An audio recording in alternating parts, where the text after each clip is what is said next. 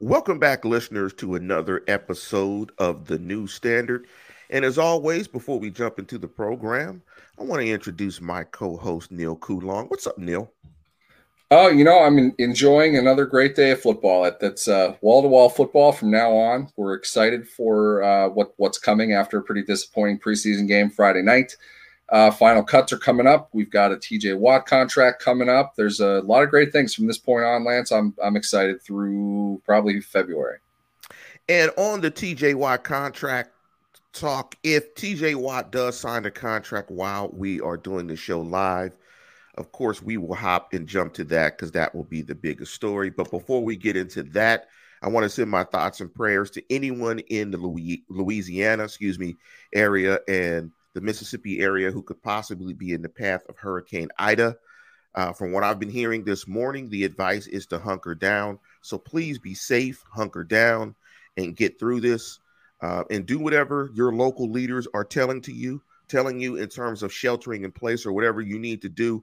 Please be attuned to what your local leadership is telling you. If you have any Steeler fans or any family out there, Steeler fans, please hunker down. Everyone, hunker down. Be safe.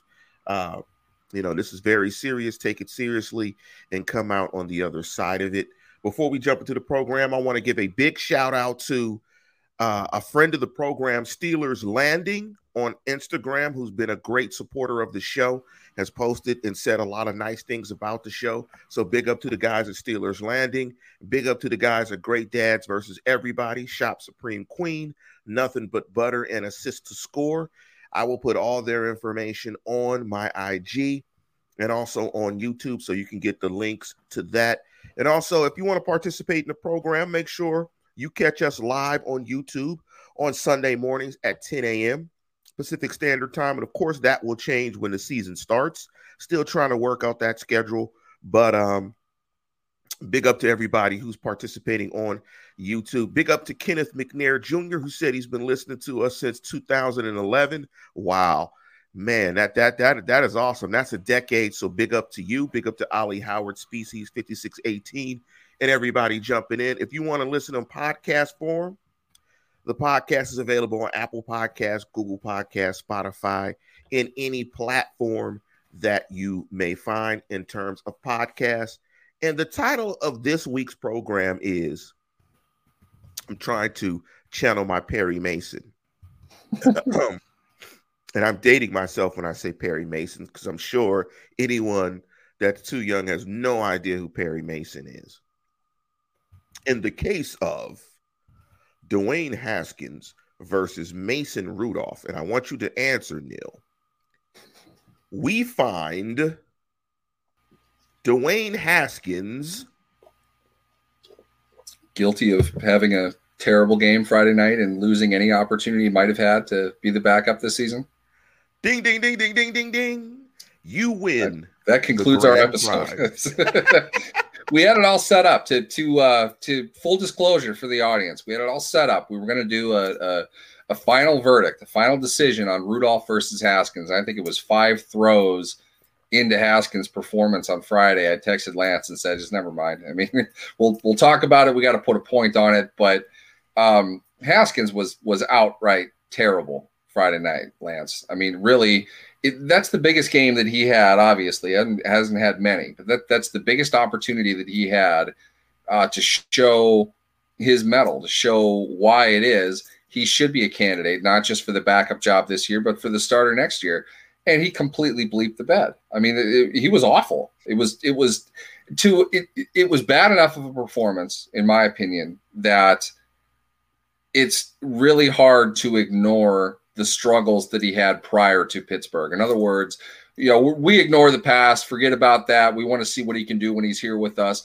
Now we can't ignore it. It was that bad. It was, I don't care who was on the field with him. I don't care about the play calling, which is what I heard from people. It's ridiculous. He, he couldn't deliver an accurate pass. He made poor decisions with the ball. He lost the ball. Uh, nothing about that performance suggested to me he should uh, be a backup, be the, the team's primary backup, and he's not going to be. That that just did it. That's it. Let me speak to Lee Pate's point, and I, I want to give a shout out to my, my little cousin Kamal Williams Hampton. Um, And in our discussion with my discussion with my little cousin Kamal, uh, he tried to lay it out in the sense that Haskins was operating against Carolina's ones, right?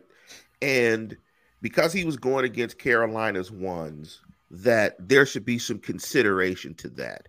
And, and I think my point to my cousin was football coaches aren't going to evaluate you based on that. They're going to evaluate you based on your play. And that's it. They're not going to complicate yep. it with any other circumstance. You got an opportunity to play. And in hmm. fact, if you performed exceedingly well against their ones, it probably would have worked out better for you. So they really laid out the table for you and gave you an incredible opportunity to be the starter. And he failed. I mean, flat out. And I'll say it for you. He shit the bed, or he came up a wee bit short. He was lacking when it came to time his time to perform. I don't know if it was nerves. I don't know if it was preparation. I know his wide receivers did not help him. But regardless of all of that, he was given an opportunity to snatch the job, take the job, grab the bull by the horns. I'm trying to think of every cliche that I can think of. And he came up woefully short. I don't know why. I can't explain that. I can just see the result.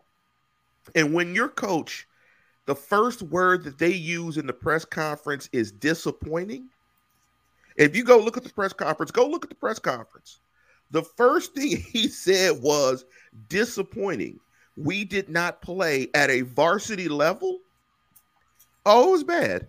It, it was, he called it, it a J. He called it a junior varsity level. He usually says yes. the expectation is a varsity level performance. He, called, he called it a junior varsity level performance, and it was. I don't care who was on the field. That's not what they're evaluating. You're you're not game planning for the opponent. You're it, it it's the the cliche that Tomlin would use. It, it's nameless gray faces. What they asked Dwayne Haskins to do was read what was going on the field and deliver the ball somewhere. He failed to do that on his first, like, I think like five of his first seven passes were just bad. The throw to Watt, that's not a ball that you're asking your fullback to, to have to catch. He probably shouldn't tip eh, have tipped it up in the air the way that he did. The fact is, though, you're throwing to a guy across uh, to, from your in to your out, and you threw behind him when he's only six, seven yards away he doesn't understand the the arm strength that he has. He is not. He, he didn't adjust that throw to that at all, and he missed him badly. So he threw a bullet at his back shoulder. That's asking for a tipped pass that gets intercepted. That's exactly what it was. It makes no difference what the what defense was on the field. It makes no difference at all. It, it shouldn't matter. He had opportunities to throw the ball deeper down the field. He never did. Um, he threw everything short. He threw inaccurately. Uh, he held on to the ball too long, in my opinion. In many cases, he played terribly. I, I, there's no other way to describe it. I mean, I don't want to make this big a deal of it, but the the amount of people that are giving him excuses for what he did, it, it, just boggles my mind. You did not see a good performance. You can make up whatever you want in your head, but you did not see a good performance. And it, he's the challenger, not the champion. He has to rise above what the champion did. Great he point. failed to do that. Period. It makes no difference what you think of him long term. Makes no difference what happened to him in Washington. He had the opportunity to stand up and, and really assert his claim for what everyone seems to think that, that he deserved for for what he's done in his career to this point. I, will never understand that. Uh, he failed to do that miserably. It, it's that simple. Yes, he did not step up and wear the Ali chair. he he didn't come into it with the Ali champion trunks on, with the black top trunks and the white trunks, the the classic Ali championship trunks. He, he he did not come in with the championship trunks, and he was given a great opportunity to beat out Mason Rudolph because I think what Jim Wexell said on Twitter Jim Wexell, uh, host of Steelers and City Insider, publisher of that great friend of the program, he said it best. The opportunity was there for him to take it. And the funny thing is, we've talked about how coaches grade out plays.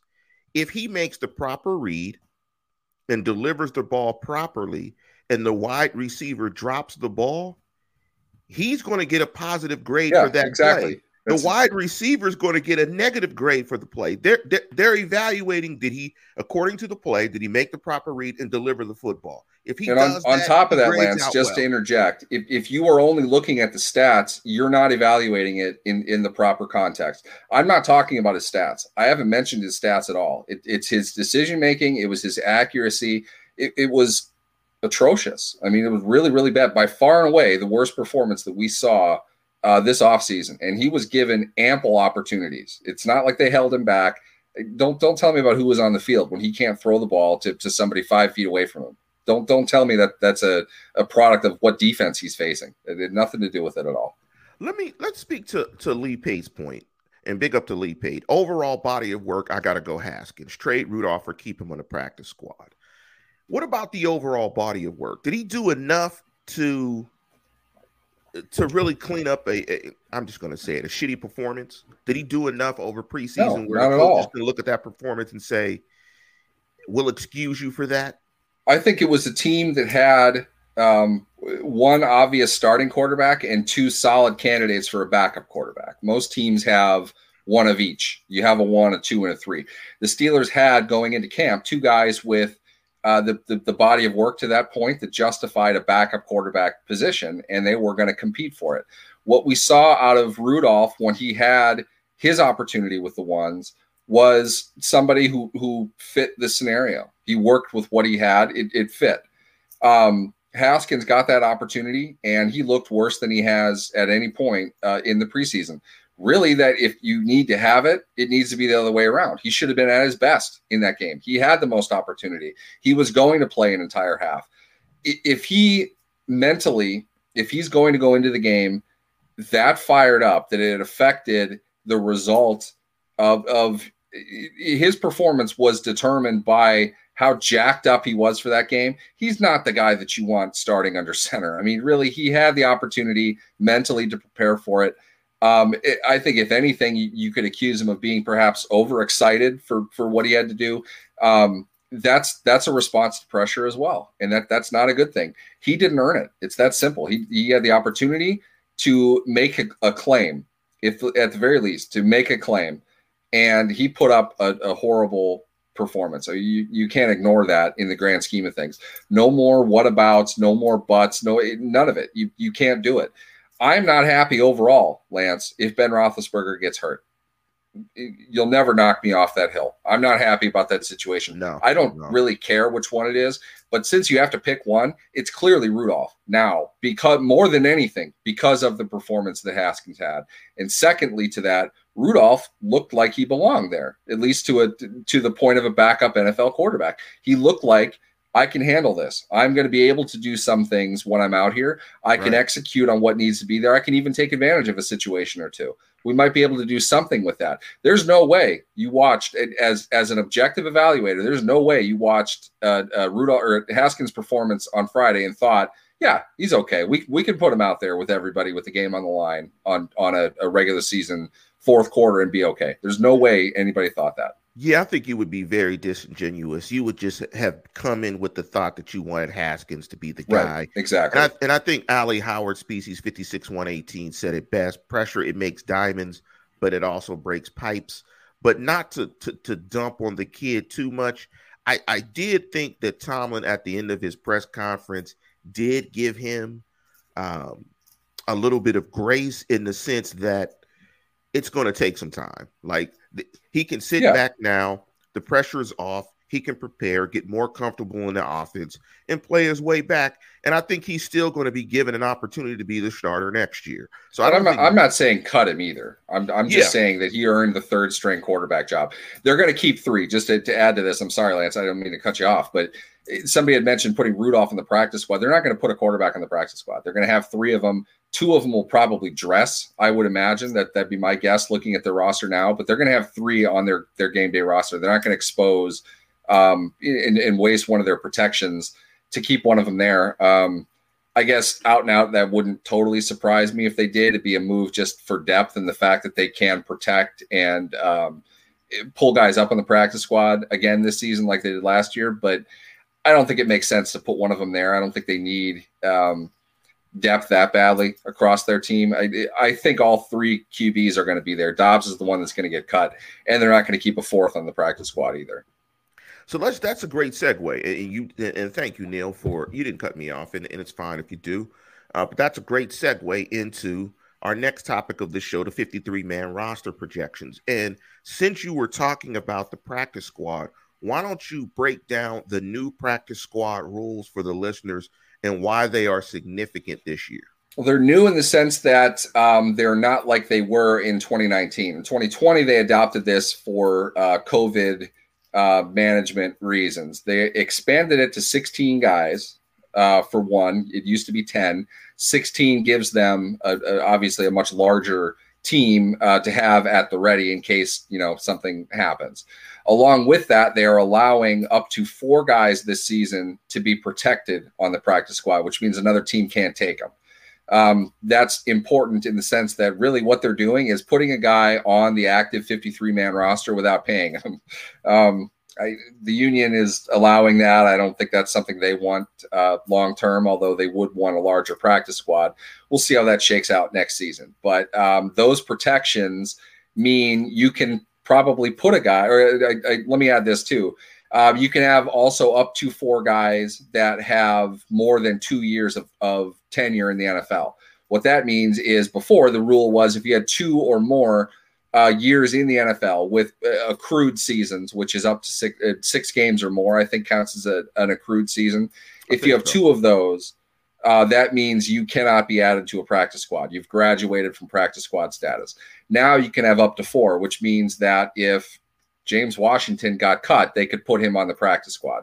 Um, you'll see teams. It, it, a good example of this would probably be uh, Stefan Wisniewski last year. Everybody said, uh, well, he got hurt. The Steelers cut him with an injury settlement, and then he signed with Kansas City. He was on the practice squad the whole year, and he wouldn't be eligible in a normal year. He wouldn't have been signed anywhere else, and Kansas City just stashed him. Um, kind of wondered why Pittsburgh didn't want to do that. Maybe he didn't want to be in Pittsburgh. He'd rather be in Kansas City. Um, odds are, you know, he felt they had a better chance of winning a Super Bowl uh, than, exactly. than with Pittsburgh. Wouldn't surprise me. Good for him. He retired, by the way. Best of yeah, luck to him yeah. in in uh, the next phase of his life as he gets on with his life's work. Um, anyway, so they can protect up to four, and up to four can be players with unlimited amount of, of tenure in the NFL. So it becomes a much more strategic play with your practice squad. And also, um, it, it probably means you're going to be able to hang on to more of your players that you would want to keep. Now, uh, this day every year, Lance, is one that we get geeked up to go over our 53 man roster projection and talk about uh, who we think they'll keep for the practice squad. Let the Steelers. before, before you continue, let me ask. Let me ask you. You think Antoine Brooks would be a player that they protect on their practice squad, or if he gets to the um, Brooks was put on injured reserve. So with that, the, the process of this right. um, game seven for seven a player games. with under three years of experience in the NFL, they have to be exposed to waivers. What that means is it doesn't allow teams to just actively redshirt a player. Um, it gives them the opportunity to, to, to go right. somewhere else um, if they're not hurt all that bad and you want to, to keep them around for a year, you'd put them on injured reserve, which means now before the 53 man roster is set, if you go on injured reserve, you can't come off. You're there for the year. So the Steelers um, waive they waived him with an injury designation, which means he's exposed to waivers. So 31 other teams in the NFL could claim him and his contract if they want to do that. He cleared waivers so he reverts to the Steelers' uh, injured reserve list. But, and here's the key thing that, that uh, gets confusing teams are able to reach an injury settlement with that player to release them outright. So the Steelers had a conversation with Brooks that said, we can pay you X to, to be off of our team forever now that you're on our injured reserve, or we can keep you on injured reserve for the year, which guarantees his contract, which uh, second year guy, sixth round pick. I want to say it's like 800,000, something like that. They did not release him with an injury settlement. They, they're keeping him on IR. The Steelers do not do that particularly often to, to younger guys unless it is a player that they really have something for. I think Brooks is is worth bringing back. Um, I don't know what his injury is, and that that's kind of the missing component of all this. Right. It's hard to break down the decision without knowing what his injury is. Because um, he, he, would be eligible to come back. What game seven? Was is it game seven? It, it there are other factors that go into that. Um, it's it's so, three. It's remember. three now with the COVID rules. It would have been three if they kept him on uh, the 53 man roster, which okay. they didn't. They wave injured him, so they they're looking to bring him back uh, next season. Really, is what okay. this means. He's probably not going to be healthy, or he's going to be too far behind. So it, it, call it a red shirt. It, it's right, not right. designed to be like that, but they had an opportunity. He had an opportunity to sign somewhere else. If he wasn't all that hurt, if it was a hamstring injury, he was going to be out for two weeks. Somebody else really wanted him. He had the opportunity to go somewhere else. Somebody else could have picked him up. Nobody did. So reverting to uh, the Steelers injured reserve means he gets paid his full contract amount for this year, and they're keeping him instead of just letting him go. The vast majority of guys that get wave injured, uh, certainly with the Steelers, but pretty much around the league, if nobody claims them without reverting to injured reserve, they get a, a, buyout. Basically, they're paid to go away. Right, right. Um, that's vast majority of the situation. That's what happens. And uh, the fact that the Steelers are not letting Brooks go, they're keeping him. It shows that they wanted him. Um, one of these days, we'll hear what what the injury was that he has. I, I don't know what it is today. Uh, they haven't disclosed that. It didn't sound like it was a significant injury. So, uh, if it is something though that was going to keep him you know, it kind of slowed down for a month, they probably wouldn't waste the roster spot with him. He'd be too far behind at that point. Just put him on IR and we'll try again next year. That that's more or less what they're saying. But that's a good thing. Um, I I really like Brooks as a player. I like what they had him do.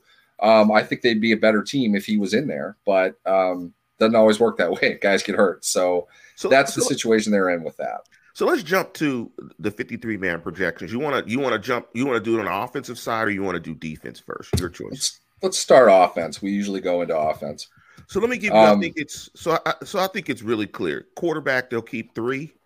Um, yes. It'll be Ben will be the one. Rudolph will be the two. Haskins will be the third quarterback. Now, it, all right. Let, let's let's establish first off. This is not a, a positional depth chart situation. Yes, this yes. is the guys who play that position who are going to make the team.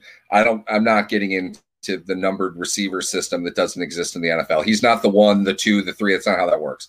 So I'm going to ask you, though, but I am going to ask you a couple of questions from a package perspective. Yeah, personnel perspective, like who will be the guys if they play 12, who will be the guy, you know, something like that. And, we'll and, that and way. we can do that. That's valid, but if that is package specific, it's not a, an order of priority the way that fantasy football has taught people that it is. There is no no wide receiver one or whatever that garbage is. It, it's a matter of where they're playing on the field, and it's a matter of simplicity for fans who understand the game better through the lens of fantasy football. It's just we don't discuss that kind of thing here. We're not going to. So don't think that the order of who I'm listing anywhere uh, matters. It really is just kind of slopped together, um, knowing who the names are and kind of going down the priority list and so we'll we'll flip flop it. So I'll start. I started with quarterback. Um, if you have any objections to any of the three that I stated, just state them, and, and we'll flip back and forth. So you you start with the running backs. Um, we're going to running backs because we we went through the quarterbacks, right? We got that established. Yes. Um, believe it or not, Lance Najee Harris is going to make this team. Um, I'm I'm good with him making it. Uh, Anthony McFarland, and here's kind of the thing that everyone's going to freak out about. I'm sure Benny Snell, and I'm putting um, Derek Watt as a running back, uh, playing the fullback, right, tight right. end, sort of different position.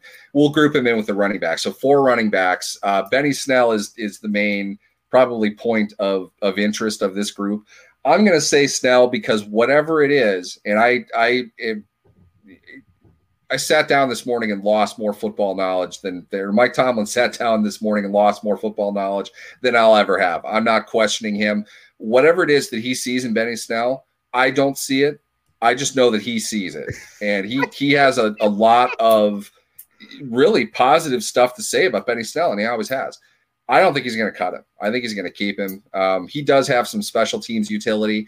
Kalen Ballage got beat badly to the inside on a, a punt protection assignment. You absolutely cannot do that in the NFL. It was really, really bad, and he held the guy. It's the only way that that punt wasn't getting blocked he, he lost his chance, in my opinion, with that. Najee Harris is going to carry the ball at least 65% of the snaps that they run this season. Um, they don't really care so much who the better running back is. They need a guy who understands the offense, who can protect the passer and can play special teams. Ballage he, he, not far from Haskins in my mind. He blew a significant opportunity to show value for that. I don't care what he did in in you know sporadic moments during the preseason. Kalen Ballage is not any better of an NFL running back than than Benny Snell is, and Benny Snell is the guy that they know, and Benny Snell is not the guy who had to blatantly hold a player to prevent a punt from being blocked. He can't block. He can't protect in special teams. Uh, I don't know how good of a pass protector he is for third down situations, for specialty situations. They're not going to keep him. That alone is enough to get rid of him when you have a guy that you already know. Um, Kalen Ballage is not a great NFL running back, and, and the fact that Steelers fans think that it is, it makes you wonder what it is that they're watching. He's not good. Uh, I don't think Snell is good either. I think that Snell is the guy that they know, and Snell is the guy that, that's going to be able to contribute on special teams. Ballage can't do that. So now that that pick of Snell, and famously on my former program, I used to call Benny Snell. I used to do a play on his name. I used to call him Snell, S N A I L. That he was a Snell, Benny Snell football, and that I, have never really liked Benny Snell as a player. And uh, your your pick of Benny Snell is getting ripped. But this is what I'll say. I always look at it in terms of performance, pay, and pedigree. And I, I think when teams evaluate players, that always comes into play. They don't know Ballage as a player, the Steelers. They saw him. They saw him one run. They forgot about five other ones that were just dog shit. And They'll so, forget about that because he gained seven yards on a carry once. In terms of performance, he doesn't have a body of work, and there's not enough performance, I think, to overturn Benny Snell and they're both cheap, so that's negated. Yeah, that's really and so it. and so when we're talking about a it, third running back here, I'm not predicting yes. the guy's going to be the rushing champion. Okay, so you need to cool it with the, the bullshit about how bad Benny Snell is. I'm not talking about a good NFL running back. I'm talking about a third string running back who couldn't win the job last year to the point that the team just invested a first round draft pick in a running back. Yeah. And another fourth round guy who was drafted two years ago is the second running back. Right. Benny Snell so, has had every opportunity to knock either one of them off that perch, or at the very least, knock the ones before him off that perch. He didn't accomplish it. But do you realize Kalen Ballage is playing for his fourth NFL team right now? Yes. There is a reason for that. It is not because he's a great player. Okay. And I just pointed it out. I'm not sure why you don't you didn't notice this. He blew a protection assignment in on a punt. If he can't do that, what what role does he serve for your team? He doesn't None. serve any. He serves They'll none. sign him off the streets if three guys get hurt. He's not going anywhere. He doesn't no, have he great value. He's going to Whole Foods. And so, with that being said, I'll use my three P's. I'm going to agree with you that the fullback slash running backs will be Harris, McFarland, Snell, and Watt. And they'll figure it out in terms of McFarland, or Snell if Najee Harris goes down. And one of the things we talked about while we like Najee Harris is Najee Harris will be a three down guy. He'll be using exactly why line. they drafted him. He'll be so they didn't line. have yeah, to play so. their third string running back anymore. They got so, tired of that. So let's flip to the tight end position. I'm gonna give you Ebron, Freiermuth, and Gentry will be the three tight ends. And if you agree with that, who will be the tight ends? I think this is just easy to pick. Who will be the tight ends if they go with 12? I'm going to guess with Ebron and Freiermuth if they play a formation of two tight ends on the field. I, I definitely think um, Ebron and, and Freiermuth are going to get easily the most amount of action, but I'm going to differ on you um, for the third guy. And this is because of 13 personnel and it's because of special teams. Kevin Rader is my guy over Zach Gentry. And I, I understand everything you're saying about pedigree, and I agree with that. Usually don't give up on on the draft pick over the undrafted guy, but Kevin Rader is hellacious in, in the blocking game. The guy gets after it. I can't ignore that. If I need a jumbo set, I'm Rader is a much better option than, than Gentry is at this point. My opinion, um, that's one I could see me being wrong about. It wouldn't surprise me. But if it's me right now, I would rather have Kevin Rader because he provides a high level ability that Gentry just doesn't do. Um, I don't need Gentry on the field for anything. I'm a better blocking team if Kevin Rader is on the field over even Ebron or Freiermuth. He's a better blocker than one of them. That has to be a key special teams player as well. Your third tight end needs to be a key guy in in protection and kicks. So I, would rather have Rader. Now here's the argument: Rader's not going to get picked up anywhere. Um, he could very easily be a practice squad guy. Exactly. Wouldn't surprise me if that's the case.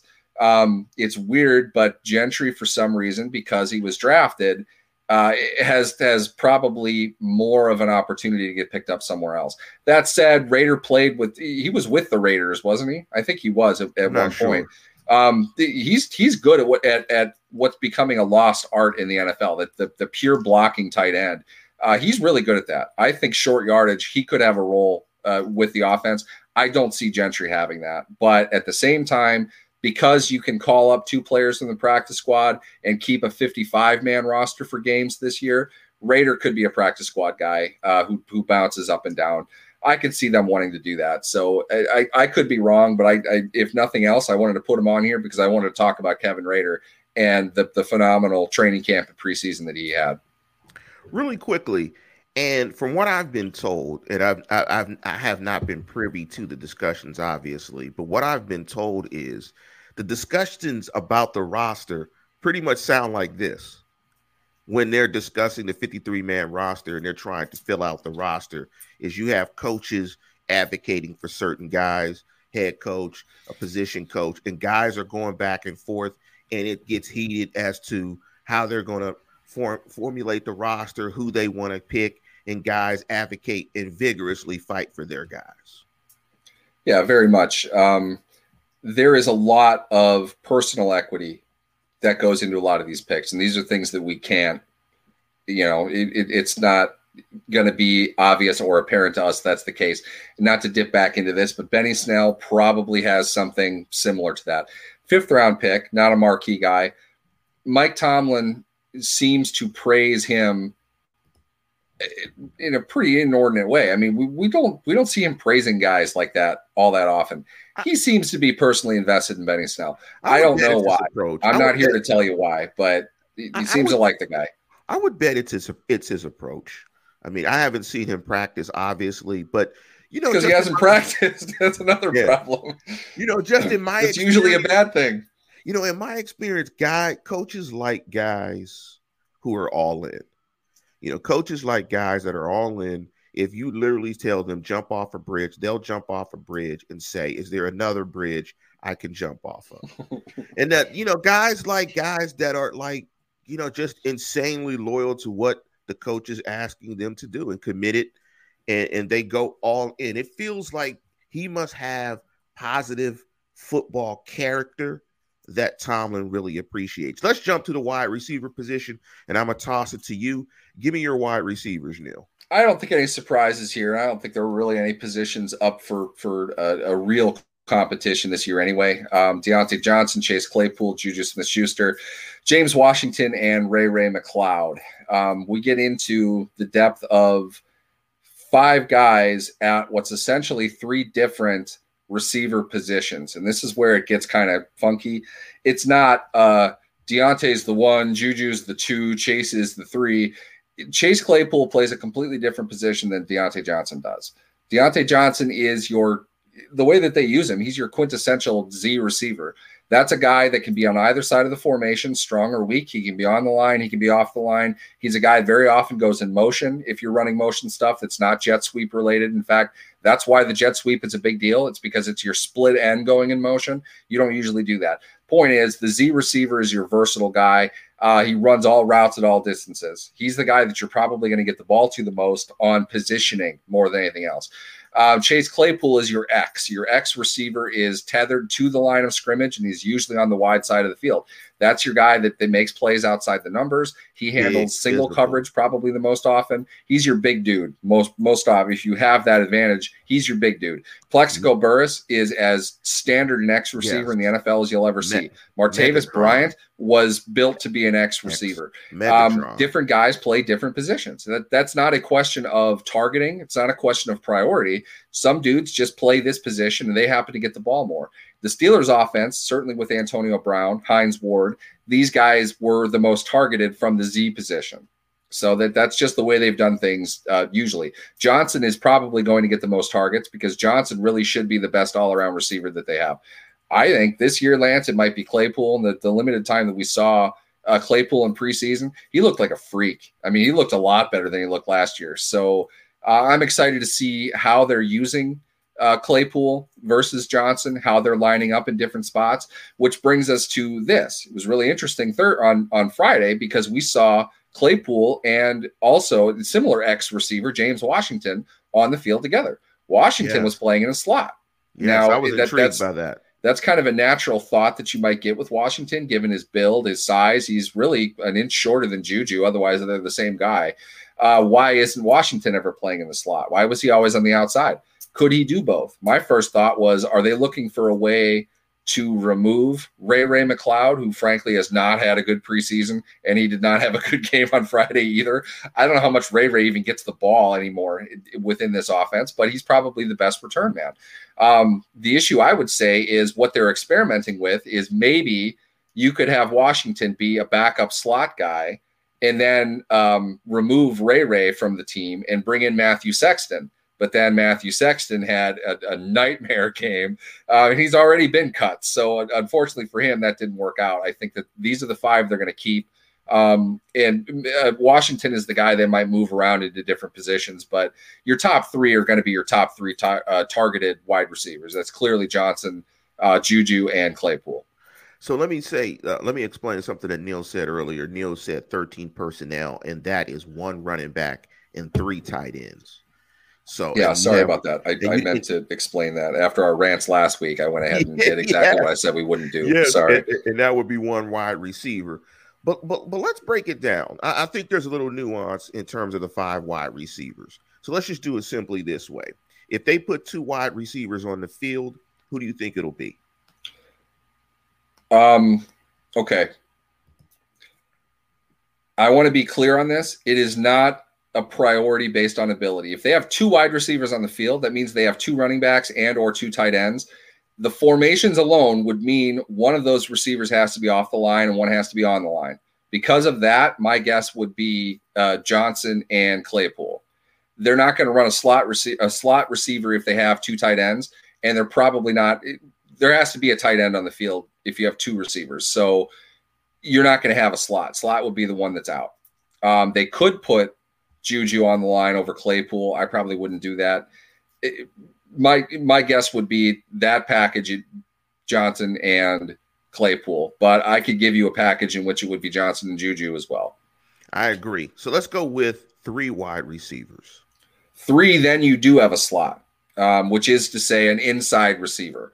Um, typically, Juju could be on or off the line. I'm, I'm thinking hard on this. Um, with three receivers, though, Juju's going to have to be off the line given the, the, the strength of the formation. But they could put twins on a non tight end um, formation next to each other. They wouldn't put him inside on his own. That would be Claypool. He would have to be on the line. Juju would be off the line on the twin side with Johnson in a, a, a, three receiver package, which would probably be formulated as 11 personnel. So, so it, would be Juju, Johnson, and Claypool. So I'm going to stop at four wide receivers because they typically don't do it.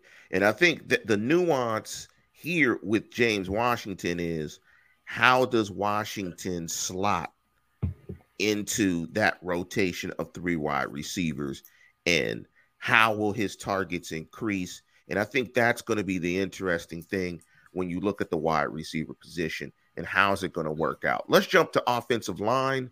I'm going to go with the following. I say they keep nine. I'm going to go with Banner, Turner, Green, Dotson, Chooks or Chucks, Moore, Junior, Finney, uh, Coward, and Hassenauer. Um, yours, the difference, yours and mine would be Coward versus Haeg. Um, I don't think they signed Haeg to have him not the, the contract they gave Haeg was bigger than the one they gave Coward. I think Haeg probably is is the better option. Um, your backup swing tackle, although I will say I don't think Dan Moore, as much as I've been uh, uh, praising him this preseason, he didn't look all that good at right tackle on Friday night. Um, I'll say this though, I don't and nobody looked good on offense Friday night. It, it was a, a horrible display of everything. I don't want to put all of my my stock into that. Um, I don't think they brought Haeg in to cut him. I don't think that was a competition uh, beyond where in the rotation he might be, and that was going to be up more to the rookie uh, Dan Moore than it was Joe Haeg. Um, if anything, Friday night might have said Haeg would be the guy that they they count on to be a backup, um, to, to be the swing tackle before Moore. Maybe, maybe not. We'll see. There's a long season ahead of us. They they could switch at some point. Um, I will admit that as a North Dakota State alumnus, I absolutely want Joe Haeg to to succeed and do really well, get paid a lot of money, especially as a Steeler. Um, I, I, I honestly think he's the best option for them um, right away, at least uh, over Coward. Uh, we'll see what they do with Coward. Maybe he's a guy that they want to keep on on the practice squad because it's not a deep offensive line. This isn't a good offensive line. There's not a real strong separation, I think, between the first team tackles and the second. Um, they're not particularly good uh, out on the edges, and that that's that's going to be a continuing theme this season, I think. So you use my performance pay pedigree formula. Who wins that? Mm-hmm. Haeg or Coward? Um, based on that, I think. God, that's tough. It, it, it, it'd be Haeg for me. The question, though, is where is Moore in all of this? Haeg fits somebody who you need to have be a backup in case something happens in the middle of the game. He's the veteran, he knows what to do. You don't necessarily want the rookie to get thrown into the fire. So you need to have both of them. You kind of need the lead horse and Haeg to push Moore along. To me, Haeg versus Coward is a battle of who is going to kind of pace Dan Moore for next season. I okay. think they brought in yeah, Haeg to do exactly that. Okay. And Coward. if anything, was brought in hoping to be a five or a four position guy, an inside outside guy. I don't think that he lived up to that. Uh, I wasn't overly impressed with him. I get that Joe Haeg didn't set the world on fire in, in many fans' estimation either. Uh, they just they don't have good tackles. Uh, that that's where they are. They they didn't have the money to bring in good tackles. They didn't have great draft pedigree to bring in good tackles. This is just where they are. And big up to Emily. Go Bison. You go Bison. Yeah. Go yeah. Bison big up to Emily with the with the. Uh, I've never figured out how to do that. How to do the uh, colored heart emojis. I'm emoji challenged. I'm i think she's an expert of YouTube or something. I, am challenged with um, and, and, welcome Emily. I think you're a first timer on the live on the live chat. So big up to you. Big up to all the ladies who hop into the program. Ladies always get bumped to the first in line with questions. so Emily, uh, keep firing the questions. We'll get to yours before everyone. And please spread the word of the show, especially to Bison Nation, because uh, our co host is a proud Bison. Yes, ooh, I see you. College football is back, and I watched none right. yesterday. Although I did watch a little bit of um, Alcorn State versus North Carolina Central. Uh, uh, that, that, was, that was that was a good game, a good game. So let's jump to the defensive side of football. You start us off, Neil, with the defensive line. Um, defensive line. This this could go one of a of, of twenty different ways. I think this is going to be the domino that affects what they're really trying to do on special teams. Um, it, it's it's kind of a linchpin position for that. So I, I Cam Tuitt, Tyson Alualu, um, Chris Wormley, Isaiah Buggs. Um, I'm going to go with we're, we're keeping Isaiah Loudermilk, who's my new favorite player, by the way. As much as I bashed that pick back in the day when, yes, when we, we first started the show, laughed about it, joked about it. That he, that kid's going to be good. I really like him. Um, you're keeping him for sure because you want to protect him more than anything. Somebody else would take him at this point. I'm going to keep for now Henry Mondeaux, and the reason I'm doing that is pretty much entirely special teams. I think Carlos Davis is a better player. I don't think they need Davis um, I don't think they need Davis as much as they're going to need Mondeaux on special teams. Buggs is the better kind of run penetrator guy. Davis is is probably a better pass rusher, but for me, I've got Loudermilk for that. I think Loudermilk can play inside and out. I think he's going to be a guy that they develop along those lines. Davis just becomes the odd man out, but he is absolutely somebody they would love to have in the practice squad because I think they're going to want a total of eight defensive linemen uh, working in on uh, both uh, the interior and exterior of their defensive line, if not nine guys. I've got him with seven for, or, excuse me, eight for now. Um, it, it, Mondeaux just he's a special teams guy above anything else. They're going to need him there. Who was your eighth? Because I, I, I got you with Heyward, Tuitt, Alualu, Wormley, Mondeaux, Loudermilk, Buggs. Who was your eighth? I meant seven. Okay, I, seven. I yeah, caught myself in saying that. I don't know. I, I thought I had eight. I had seven. I counted it up this way um, for a reason. Mondeaux is the guy that you're keeping, and Davis is going to be the notable cut there. I'm good with that. And this is, you know, you're obviously you're keeping Wormley. I like Buggs there. And then your starters. Um, I would say this though, maybe this is why eight is on my tongue. I don't know what the deal is with Stephon Tuitt. Um, I don't know about you. I heard the other day he might not even be ready for week one. Yeah, if that's the case, I, I don't know what you're going to do. I don't know what his deal is. Um, I, I know this: they would not have restructured his contract and guaranteed his money this season if they didn't expect him to play at least by week one. So I don't I don't know. I mean that that could be a shocking move too. Maybe maybe he's going to go to the IR. I'm not sure. Um, it would definitely mix some stuff up. They would need to make a move uh, pretty quickly if if Tuitt is is unable to play or is not playing. Keep in mind he was at practice. He ran. He was running alongside Watt. That's what we heard every day. Watt and Tuitt are outside doing sprints again. Watt, you understand, you know the the contract position that he's in. He wasn't practicing. Tuitt, they kept saying, you know, he, he's grieving the loss of his brother. It's like, okay, but he's still at practice. Why is I don't know. I, I don't want to get too far into that. It just the situation seems strange to me. Um, I don't know what's going on there, but perhaps that's a liability, and that's something they need to do something about. Um, I, am not saying that they're going to put Stephon it on injured reserve, but what I do know is, uh, in order to be brought back off of injured reserve, he needs to make the 53 man roster. And this year, they can bring a guy from injured reserve back after three weeks. So okay. if it's an extended problem, it wouldn't wouldn't surprise me if they they put him on the team right away and put him on IR at some point and bring somebody else back. I'm not sure who that would be. That's interesting about the three weeks and the significance of Tuitt. Of course, you know potentially not being able to start the season is you know he's one of your best defensive linemen, and he plays in all packages. So he's going to play in nickel. He's going to play in dime. He's going to play in any way that they in base. He's going to play a majority of the snaps, and so you know, having to replace him in the short term will be a significant loss. Let me jump to the linebacker position. I got Watt, Highsmith, Ingram, and Jones. You have any disagreements there? Um, I'm going to add a fifth if we're talking outside linebackers. I'm going to put five on there uh, again for a, a, a, special teams reason more than anything. And I hate to say this, it, it, it is purely special teams, but mine is going to be Watt, Hightower, Ingram, obvious. Uh, I'm going to keep Cassius Marsh for now. I, I don't like that, but it, it, it's a special teams body that they're going to need. Most of this is because Jameer Johnson outplayed Quincy Roche. Roche. It, yeah. it, it's that I think is the surprise nobody is really kind of mentioning. You have the the rookie six round pick, and you have Jones from nowhere. Really, Jones outplayed all three of the guys I just talked about. I have to put Jones on the team because of that. I don't know where Roche is as far as a special teams player because he didn't do anything when he was doing it. I've got to keep Marsh. So really, Jones is the guy that, that is going to keep Roche off this team. Now, I like Roche. I think he's the guy that you get on the practice squad pretty much right away because he's going to jump off and on. It's going to come down to how well he can play special teams if he wants a, a, a rotating position. But you've got Jones for that, and Jones proved to be a, a, much better player at this point in his career. I think both of them had good camps. I thought both of them looked good in preseason, but Jones Jones just made plays on special teams and on defense.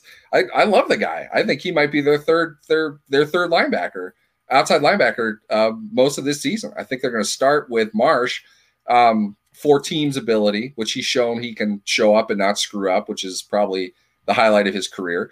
And he's been there before. So your your uh, production pedigree pay thing. Marsh is, is sort of the guy that, that gets a bump in those areas because he's been out there and done that before.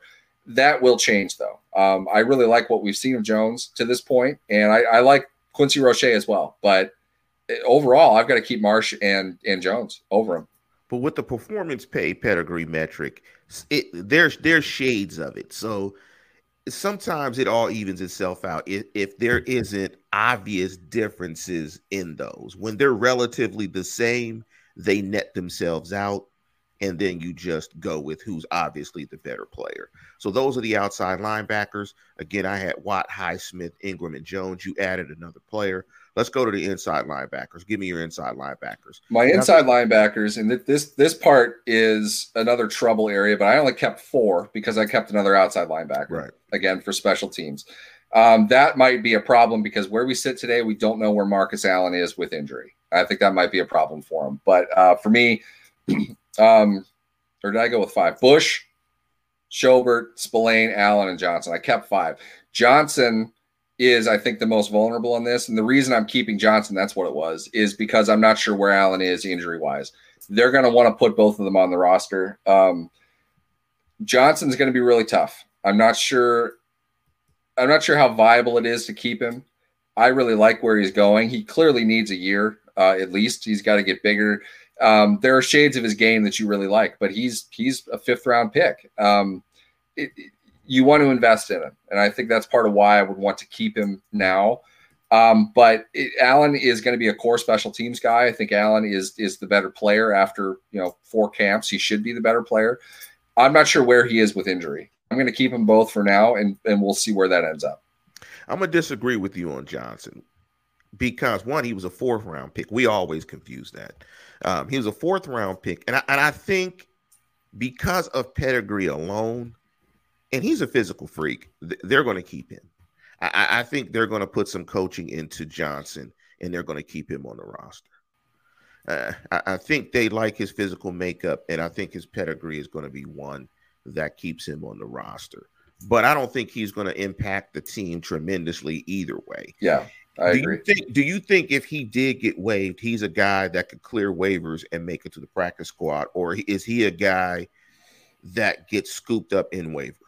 I after his preseason, if they're looking at where he is, they know his size. Um, I think I don't think anybody would pick up his rookie contract. I think a lot of teams would want to sign him to their practice squads. Um, that then becomes a, a competition of uh, money to some degree and availability. Maybe Buddy Johnson absolutely hates Jerry Olsavsky. I don't know. Maybe he just hates it in Pittsburgh.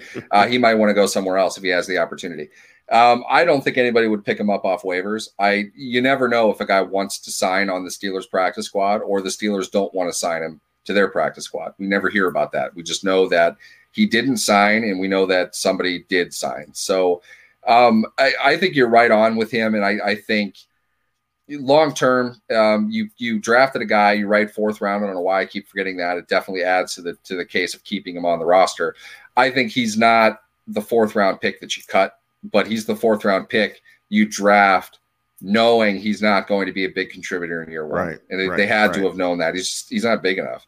You can see that, but he's got a nose for the football. Um, you know, developing guy. I really like him as a player. I think they're going to keep him.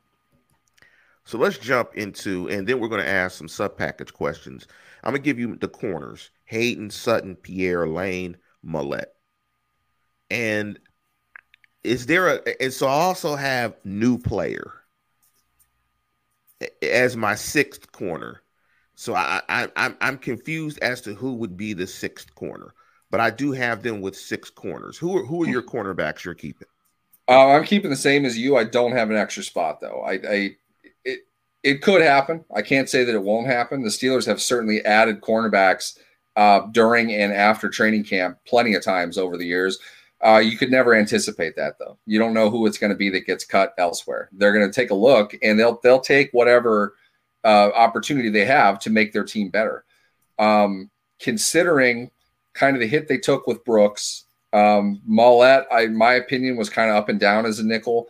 Um, to the point where if they want to move Sutton inside and bring Pierre onto the field because he's their their third best cornerback, I don't know how much they want to do that. Uh, I don't think it's an ideal situation for them. If they find a good inside cornerback who could step in and play right away, uh, perhaps better than Maulet, I could see them doing that. But they're going to keep five for now and see what happens from there. You never know who's going to get released. My point is they're not planning on it. That that's not a strategy that they have. It, it fully depends on who's out there. You know, if if it's of course, I'm not going to think of anybody right now, but you remember Bryce McCain back in the day. Bryce yeah, McCain yeah. did a great job in Pittsburgh as an inside guy.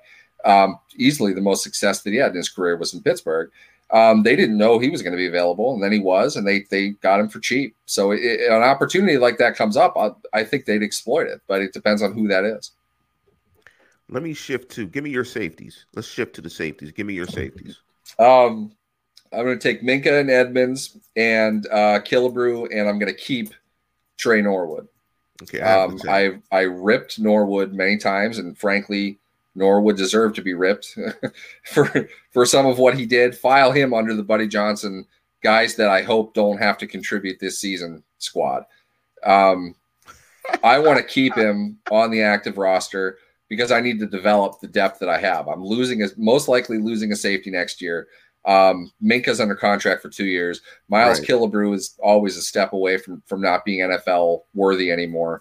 You've got to develop a guy with your active team. That's a great. Your, that's a your great fourth point. safety, uh, and he can play special teams uh, long term, I really like Norwood as a sub package player. I, I, think he has a lot of what the team wants to do match zone with man experience, not a single high guy, but he can play down closer to the line. He's shifty inside. He can be their nickelback at some point. I could see them wanting to do that, uh, play him inside straight up on, on a receiver. Um, where he is today is not quite his highest end, but I'm going to keep him and, and continue to develop him. I think we agree on the specialist Boswell Harvin the third. I can't pronounce the last last name. Is it Kennedy? The long snapper. The the uh, I'm putting Christian Kuntz on that team. Oh, really? Over Kennedy, yeah, yeah. Oh, really? That's so cost more than anything. Okay. Um, it's it, here's the thing: when you change out your punter, you oftentimes change out your long snapper. Oh, okay. Um, if you really like your punter enough to say draft him, um, not a whole lot of punters get drafted. If you really like that, you're going to kind of weigh in on the guy that that he's getting the ball from. Um, on top of that, it's also important because we don't know 100% how good um, uh, Harvin is going. I keep wanting to call him Percy Harvin. Pressley Harvin is going to be in handling um, uh, handling duties. You know, he's the guy holding on place kicks. So the the what do you want to call it? The chemistry uh, between yeah, the long snapper and the punter is very very important because yeah, the punter is getting the ball to hold for the kicker and getting the ball before he kicks. He's going to have some say in who that is. Um, I think we saw him with Kuntz often enough. Reports that we heard really was that Kuntz was doing a good job. If that's too much for Kennedy at this point, uh, cost becomes an issue with that as well um, you're going to save a few bucks by not paying uh, Kennedy a million dollars for the veteran exemption and, and, go with the younger guy who worked, seemed anyway, worked uh, more often with Harvin. Let's jump into the, the last piece of this when we're talking about sub package football. There was a lot of discussion on Jim Wexell's site, SteelCityInsider.com, uh, from Butler and from Austin to the primary defensive coaches about the Steelers not being able to play dime. I, didn't believe that, I, or I don't believe that. Who are who are the what does dime look like? Let me just ask it this way: What does dime look like from the outside, from the linebacker position, excuse me, and the secondary? Who are the dime guys? Who plays in dime, and who plays in nickel? Because what they were trying to say was they don't have the corners to play in dime. But my thought was they better have the corners to play in dime because if they have to face four wide receivers, I mean, they're just going to get destroyed. Um, um yeah, I, I, think we have several clips of Robert Spillane trying to cover receivers to, to hang our hats on as far as what they shouldn't do. Um, okay, your your basic. Let's start with the nickel easier to explain in nickel. That, that's five defensive backs. Five We're at a point in the NFL that five defensive backs is more of your base it's than your it base. is a sub package. So the reality is uh, the Steelers are going to have far more non-starting defensive backs play more snaps than non-starting linebackers will or defensive linemen. So what that really means is they're putting more coverage guys onto the field. That that's NFL football today. It's very easy. Your nickel package is defined as this fifth defensive back who comes onto the field first. Secondly, different packages take off a linebacker out of that, and different packages take off a defensive lineman for that. Depends on what you want to do, depends on down and distance, it depends on your opponent. What Mike Tomlin has hinted at a couple times is um, the versatility of nickel packages. With that, we're going to dip into dime a little bit do we want to define dime as six defensive backs, or do we want to define dime as five non defensive backs?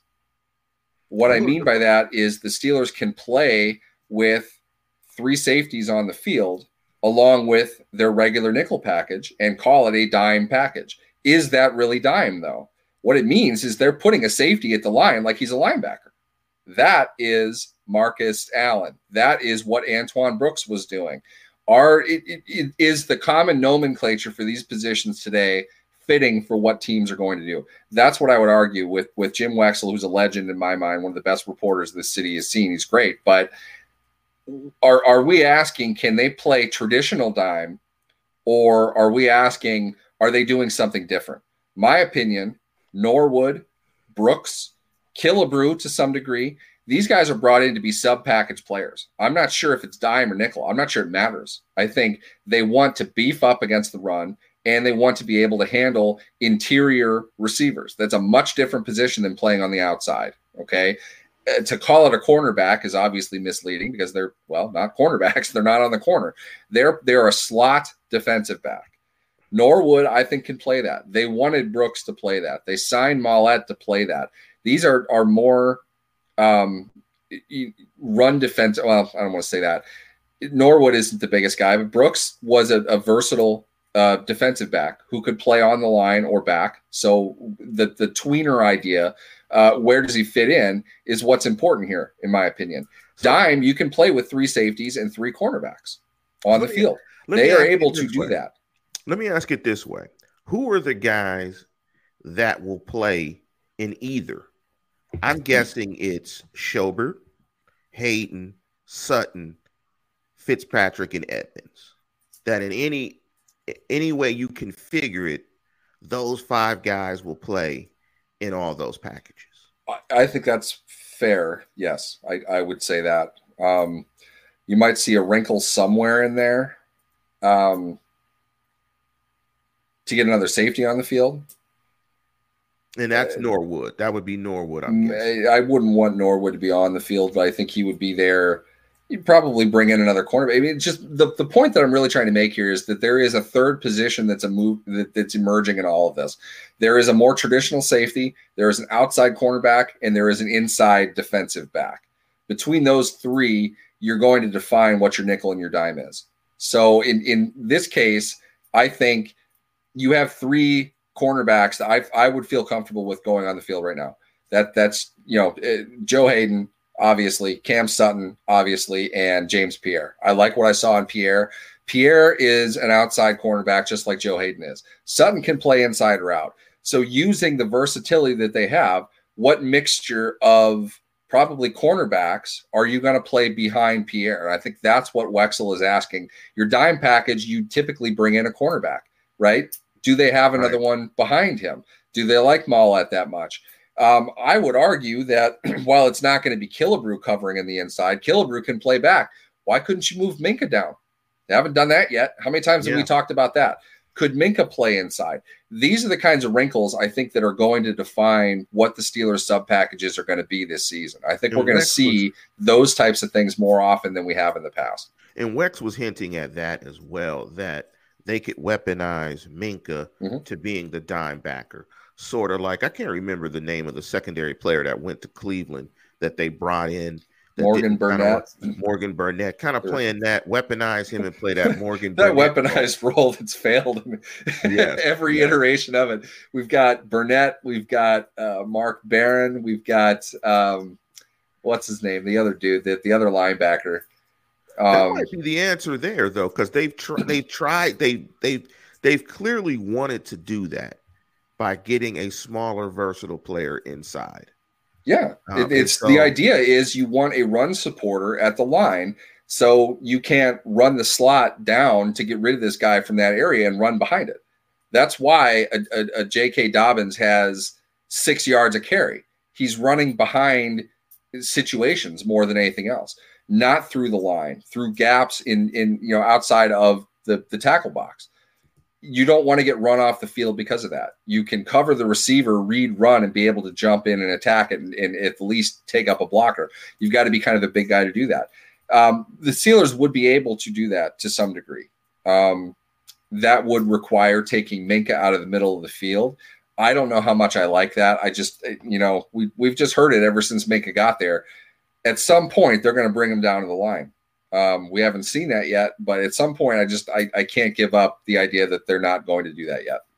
I think the beauty in all this, before we get out of here on the program, is it feels like the Steelers have some options And I think the Steelers, the coaches will probably make it a lot less complicated, probably than we're making it.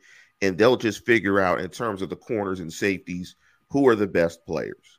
And then they'll figure out how to to uh to, to put them in the right places. Because if you have a guy that's not, say you have the your corners we're talking about, you have one guy the coaches clearly don't think is better than another guy, he's not going to be part of the sub package question. So they'll just figure out the packages for the best players that they have, and they'll do it that way.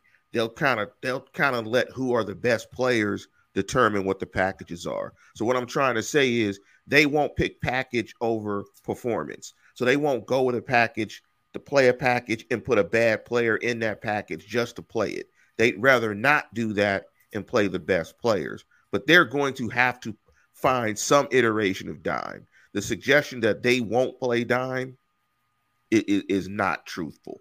I, think, and them hinting at that, I think is to keep maybe teams guessing as to what they're going to do. So before we get out of here, what do you got for the fans on, on the uh, on the network this week? In we're, terms of we're going to cover material? a lot of cuts. We're going to cover a lot of um, uh, the the preseason action ends tonight. Of course, we're going to cover that. Go through cuts and get ready for the first preseason bye week uh, before launching into the regular season. Um, it's going to be fun. It, it's uh, it's an exciting time of the year. There's going to be a lot. We're going to see trades. We're going to see um, if for the sake of the live show, for those who are out there, we're going to see things like the Houston Texans trading Shaq Lawson to the Jets, which they just did. That just broke.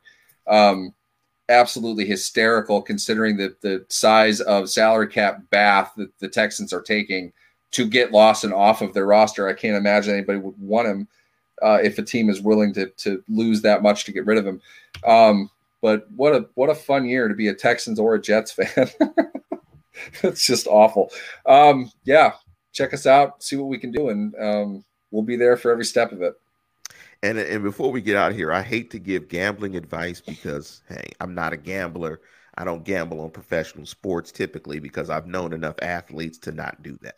And I'm just going to keep it there. What I will say though is I may gamble, I may take the points for the Texans the whole year. I think the Texans are going to get absolutely destroyed this year. I think they're going to have an opportunity to go uh, winless this year, and I, I I would take points for the Texans every single year. But with that, we're going to get out of here. And again, if you're in the path of Hurricane Ida, please be safe. Do what your local municipality is asking you to do. Hopefully, you following the news and have followed the news, and you're able to hunker in place. You have your supplies and your food, and if everything None of this is worth you losing your life for. So make sure you listen uh, to what your local leadership is telling you, and please be safe so you can make it to the football season and enjoy Steeler football. But with that, we're going to conclude the program. And as always, tune in, tell a friend, and subscribe. Thank you once again.